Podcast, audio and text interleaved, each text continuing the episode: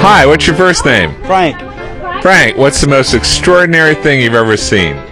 Uh, I don't know if it's that extraordinary, but it, it was really beautiful. And it was sailing on my boat over the Silver Bank south of Saba Rock, heading to St. Lucia, and looking down and seeing all of the bottom for about 20 miles there, just with a with a full moon shining down, and you could wow. see all the coral and all of the, you know, jellyfish and everything just bouncing around on the bottom uh, in the middle of the night. Thanks a lot. Mm -hmm.